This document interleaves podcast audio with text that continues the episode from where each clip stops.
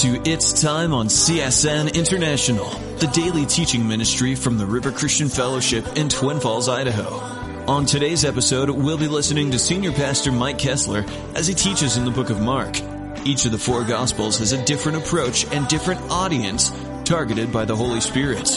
The book of Mark is a fast-paced, action-packed tome focused on Christ's role as a servant. By studying the examples of Christ in the book of Mark, we can learn a great deal about what our life as Christians should look like and the heart of Christ. With our study on Mark, here's Pastor Mike. Nobody wants to be alone. You know, I just enjoy being alone. Well, if that's the case, I can tell you this that you have evidently been hurt by a lot of people. Because that's the only normal response that oftentimes we can have when people have hurt us. We build walls to protect our heart. And so every once in a while, we'll, um, you know, look over the wall to see if people, yeah, you guys are all still there. Just what I thought. See you later. But we build our defenses up to keep from being hurt. And God's desire in our life is that those walls would come down because, see, in you, He's put something wonderful and something precious and something holy. And, and, and that's to be on display because it changes the way people think about God.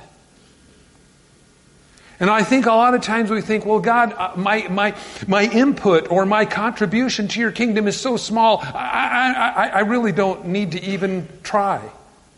Who told you that? You see, every person has something to contribute to God. Verse 1 of chapter 14. After two days, it was Passover, feast of the unleavened bread. Chief priests and the scribes sought how they might take him by trickery, by deception, and put him to death. But they said, not during the feast, lest there be an uproar among the people. You, you see, the people love Jesus. But the religious leaders, the established religious leaders, hated him because he was taking away their glory. You see, they, they never realized it's really about God. It's not about the Pharisees. It's not about the religious leaders of the day. Those with the, you might say, the scriptures under their arm in their pious, righteous, self righteous attitude. But it's about God. To Him be the glory forever. Amen. But the problem is, is that there's these other things that go on. Well, notice here. Being in Bethany, at the house of Simon the leper, as he sat at the table, a woman came having an alabaster flask of very costly oil of spikenard. And she broke the flask and poured it on his head. But there were some there who were indignant among themselves, saying, Why was this fragrant oil wasted? One of the other Gospels tells us that it was um, uh, well, for it says here, for it might have been sold for more than 300 denarii and given to the poor. And they criticized her sharply. This is the old saying, no good deed goes unpunished. Here she may have thought, well, my contribution is small, but it's something that I really want to do. 300 denarii, friends, a denarii was about a day's labor. So this was one year's worth of wages that she broke and poured upon Jesus' head. The Bible tells us in the other Gospels that one in particular disciple was indignant, saying that this could have been sold and given to the poor. It's not that he cared about Judas, cared about the poor. It's that he was embezzling the disciples' money all along, and this was just more money that he could take. Well, no good deed goes unpunished. Friends, let, let me tell you something. Anytime you venture to do something for God, um, God notices it. And, and, and it has its effect. It doesn't say everybody. Notice it just says, but there were some. I, I'm pretty convinced that if you focus on the some, you'll never do anything for God. Because there's always going to be some that are always out to attack every single thing you do for God. Many of you who have your families and you you try to give them a Bible for Christmas or whatever, and you come into the ridicule and the scrutiny of, of your family. Well, yeah, that's mom giving us a Bible. Yeah, but boy, did you hear her blow her top the other day in the store? Well, that's what the Bible says that um, No prophet is welcome within his own country. The reason why is this. They, they see your, your, your idiosyncrasies. They see your, your failures. But the truth of God's word remains the same. And, and the problem is, is that, see, if they can discount you, then they can justify discounting the message or that shining that God has placed in you, His Holy Spirit. You, you see, that's why a lot of times we build the walls, getting back to that. Because we don't want to be hurt, because it hurts to hurt. That's why, uh, again, I, I believe church should be a, a hospital, not a Christians on parade. Do you realize that a lot of times we'll come into church here and we'll sit down and you're really hurt? Look around. People really knew how bad I was hurt and they'd be over here talking to me. And you know what? You might be sitting next to somebody that's hurting worse than you are. And they're sitting next to you saying, I sure wish somebody would come up and talk to me. And then the person sitting next to them say, Boy, the world sure beat me up this week. I sure wish somebody would come and talk to me. And so everybody walks out of church saying, Boy, they were sure and friendly there this morning. Do you know, I, I, one, one day, one Sunday morning, I was in the back of the church when we were worshiping. And sometimes when I'm back there, I, I just pray and I go, God, what, what, do you want to say to everybody? You know, I mean, I'm, I'm just a, I'm a goofus. God, what do you want to say to everybody? You know, one, one morning the Lord kind of said this. He said, if you could see on the outside people's hearts of what was really on the inside of them, the hurt and the darkness and the hopelessness. He says, You talk to them to encourage them. Friends, I don't know if this relates with anybody here, but I'll tell you something. If you've gone through it, you know what it is to go through it. You, you, know, you know the hurt. Maybe, maybe your wife or your husband's left you, or maybe your husband or wife has lied to you and, and ripped you off, or, or maybe your kids have stolen from you, or maybe your next door neighbor is, is trying to sue you, or who knows? And we just feel, ah, and you just want to run away. And, and, and, and, there's that, that part inside of you that just wants to go. Let me, let me tell you something. We build walls to protect our heart, but see, God, in endeavoring to come to us, says, yeah, but if you build the wall, you cannot, you won't be able to minister because people won't be able to see you. See, the, the thing that made Jesus so wonderful, but so vulnerable, was his transparency. Jesus was transparent. That was the whole purpose, friends, that he came. You see, all through the entirety of the Old Testament, people said, What's God really like? What's God really like? And you, and you, begin to look at when Joshua went into the promised land and, and, they began to uncover the idolatry that was there with the Canaanites and the, Het, uh, the Hivites and the Perizzites and the termites and all the otherites that were there.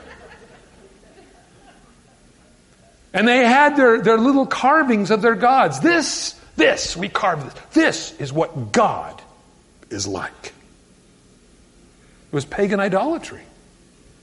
To carve an image and say, this is what God is like. But from the beginning of time, man has wanted to know, ever since we lost that in the garden, what is God like? And so the Bible tells us that Jesus Christ came in the express image of his Father. So that when you would look at Jesus, as Jesus said in John 14, He that has seen me has seen the Father. You can know what God is like by looking at Jesus Christ. Friends, that's called transparency. There's no dark agenda in Jesus. There's no hidden motive in Jesus. And friends, uh, uh, as followers of Christ, that is what God's called us to. Now, unfortunately, sometimes we see today, we see people that call themselves Christians. We find here in the scriptures that the Pharisees were supposed to be the religious leaders of the day, but they were cloaked. They really weren't to represent God to the people, but they had their agenda. And what I'm saying is this is that God uses you in a world that doesn't know him as a light bearer. Jesus said, you know, a lot of people say, Who's the light of the world? People say it's Jesus. No, it's you. Jesus said, You are the light of the world. You see, We're reflectors of God's grace and God's glory. And I, and, and I believe that in this, in this thing that we, we try to do and try to reach out, there's this, this, this, you might say, this unmasking that comes about as who we are falls off and it becomes about Jesus. And friends, I see in my own life where if it's not that way, then I have not done my job. You, see, that's what changes the way we live, the way we respond to one another, the way we love. If the only time you ever kiss your wife is when you're trying to snooky, something wrong. If the only time that you're nice to people at your job is to take advantage of them, it's wrong. If the only time that we that we uh, uh, show manners is for somebody to show manners to us, it's wrong. And you'll, you'll find all the way through these cloaked vendettas that are all the way through the Bible to try to work against you so that you will not be open to people. Something I found only hearts talk to hearts. Have you ever had somebody try to love you with their mind? It doesn't really work. It's, it's a heart talking to a heart. You might find two guys in, in the Hallmark store picking out a card.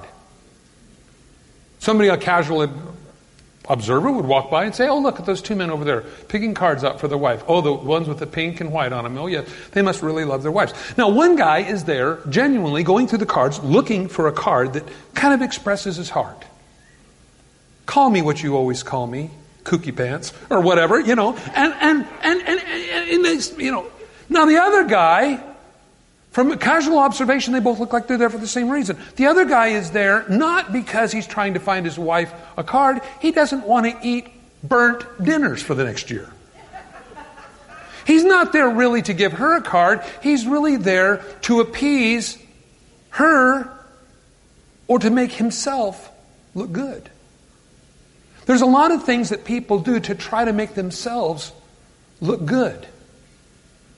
And their motive is wrong. The casual observer would say, look, they both have the same motive. But friends, you don't know what the motive is. Why are these people buying their cards? Why are people blessing each other? And friends, if it isn't to reflect Christ, we're not doing it for the right reason. And Jesus, in his way, in his transparency, was able to reveal the dark side of religion. The Pharisees had the Word, they taught the Word. They did not know God. And Jesus said it like this Do what they say, but don't do as they do. Very important. Because he says, Jesus said to them, Leave this woman alone. Why do you trouble her? She has done a good work for me. When she broke that perfume bottle on Jesus and poured it on his head, that was a year's worth of wages. That could have been given to the poor, Judas said again in another one of the Gospels. And it wasn't just Judas, it says some of them there objected. Notice, by the way, it's not until the vessel is broken does the fragrance come out. That would be you and me. It's not until we're broken does what really God do inside of us come out. Jesus said, For you have the poor with you always.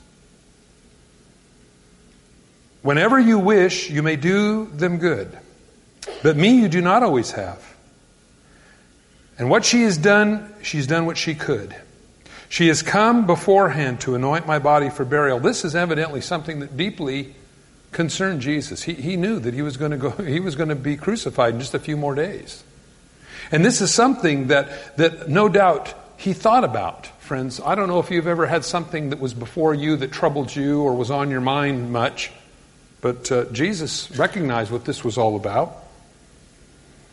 And then verse 9 he says this So surely I say to you, Wherever this gospel is preached throughout the whole world, what this woman did will also be spoken as a memorial to her. God notices what you do. God sees what you do for Him. And this thing of just coming and pouring a very costly perfume on Jesus. You, by the way, Jesus is there in Herod's court, Pilate's court. The reason why this was very expensive, it was very good stuff. And I could just see Jesus being brought into Herod's court, going, I've heard a lot of stories about you, but you sure smell good. Everywhere Jesus went, there was that sweet smell. Friends, let me tell you something. You have, the Bible says we're joint heirs with Christ. And I just want to encourage you you have that sweet smell, that sweet fragrance of Jesus on you. The Bible says to some, it's the fragrance of life. And to others, it's the fragrance of death. It just depends on the condition of the heart. And I'd invite you this morning to consider how valuable you are to God. You're valuable to God. I know sometimes we don't think that. I know sometimes when we go through the blue funks that we just think, well, I just want to give up and run away and you're valuable to God. You're valuable to God. And, and we build our walls and we, we think, well, I can live behind this wall, still be a Christian. And friends, I, I think you probably could. But I just want to tell you it's a very lonely way to live. You say, but Mike, I, have taken a chance on people, I've taken a chance on Christians, and I've been burned. Let me tell you something. Jesus was burned too. And when he could have called 10,000 angels, he did not. He just simply said, Father, forgive them. They don't know what they're doing. And I would invite you to just let that fragrance of the Lord fill wherever you go. Remember, the fragrance doesn't come out unless the bottle's broken. Unless this old vessel is broken, we really don't show much forth of Jesus. You know why? Because until this vessel's broken, it's all about us. Hey, yay, me. And God says, you know what? I love you so much that you need to understand that it transcends farther than just who you are. Do you realize that you're on this earth for something a lot bigger than just to exist? And I would invite you this morning to let God bless you, heal you, restore you. Say, but Mike, I'm not a Christian. My heart goes out to you. And this is why. This is why. Not, not only do we remain in our sins, because the Bible says there's no, without the shedding of blood, there's no remission of sins. There's no forgiveness of the sins. So, first of all, we stay in our sins. Our sins are what blinds us and numbs us to the presence of God. Now, the, when, when you're right with God, you, you, I know sometimes people come in here, and during the worship service, and the Holy Spirit's kind of touching people's hearts, and there's some people with their hands up, and some people are going, oh, Lord, you know, you know, and other people are going, what are they doing? You know, well, all I can tell you is this. If you're not sensitive to the Holy Spirit, you don't hear the Holy Spirit. And what I have found that separates me from God is sin. Now that's my, and you say, well, Mike, what's sin? Is that drinking?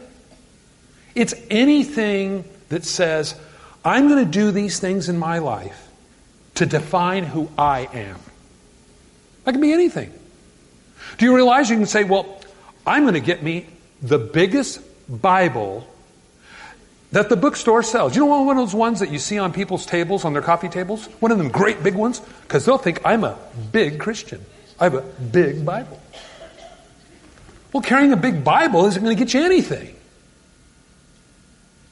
We think we do something to make us something, and the Bible says Jesus made us who we are. So, you stay in your sins without Christ.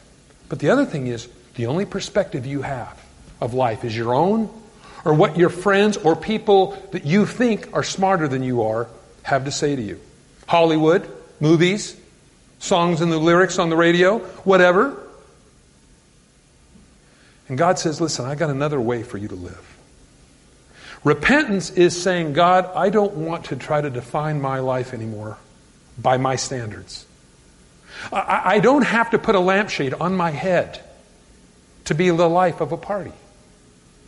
Because if the people that I'm trying to impress are impressed by me having a lampshade on my head, do I need to be there? What I'm saying, it changes the way you live. It changes the way you see things. And then you begin to realize you've got a God that loves you, that's going to take care of you, that's going to bless you, to lead you into paths of righteousness, as Psalms 23 says, for His name's sake. You know, a lot of people don't catch that. The Bible says He leads us into paths of righteousness for His name's sake. You say, well, what's the difference? There's a big difference. See, I would be led into paths of righteousness for my name's sake. That would be good for me to live in paths of righteousness. But you know what the Bible says? God leads us into paths of righteousness because He is blessed when you do well.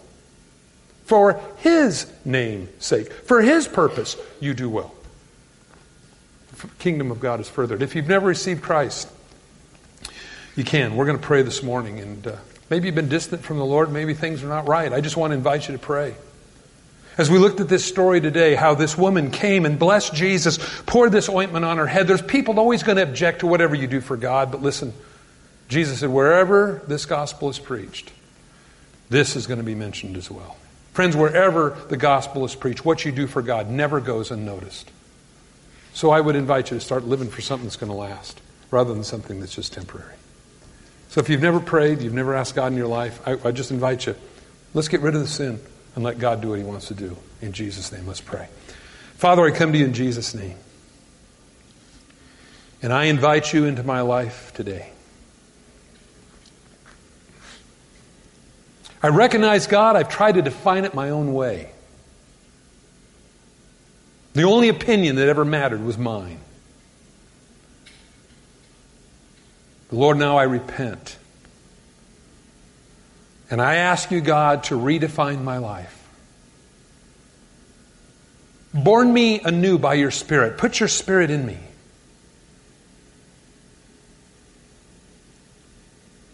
Put your Holy Spirit now in me so that I'll live for you each day. I believe Jesus died on the cross for me. His blood covered my sins. And so from this day forward, I commit my life into your hands. Thank you for eternal life. I don't have to be scared about dying anymore. And so, Lord, thank you for all you've done for me in Jesus' name. Amen. That's Pastor Mike Kessler on It's Time. If you've missed any part of today's episode, I'd like to inform you that we offer It's Time for free as a podcast download in the iTunes Store. If you'd like a hard copy that you can keep and share, give us a call at 800-357-4226 and the operator can help you with that. Don't forget, It's Time to Grow Pastor Mike's book on the Christian walk is also available completely free for you by calling that toll-free number I just mentioned. Tune in next time for more It's Time.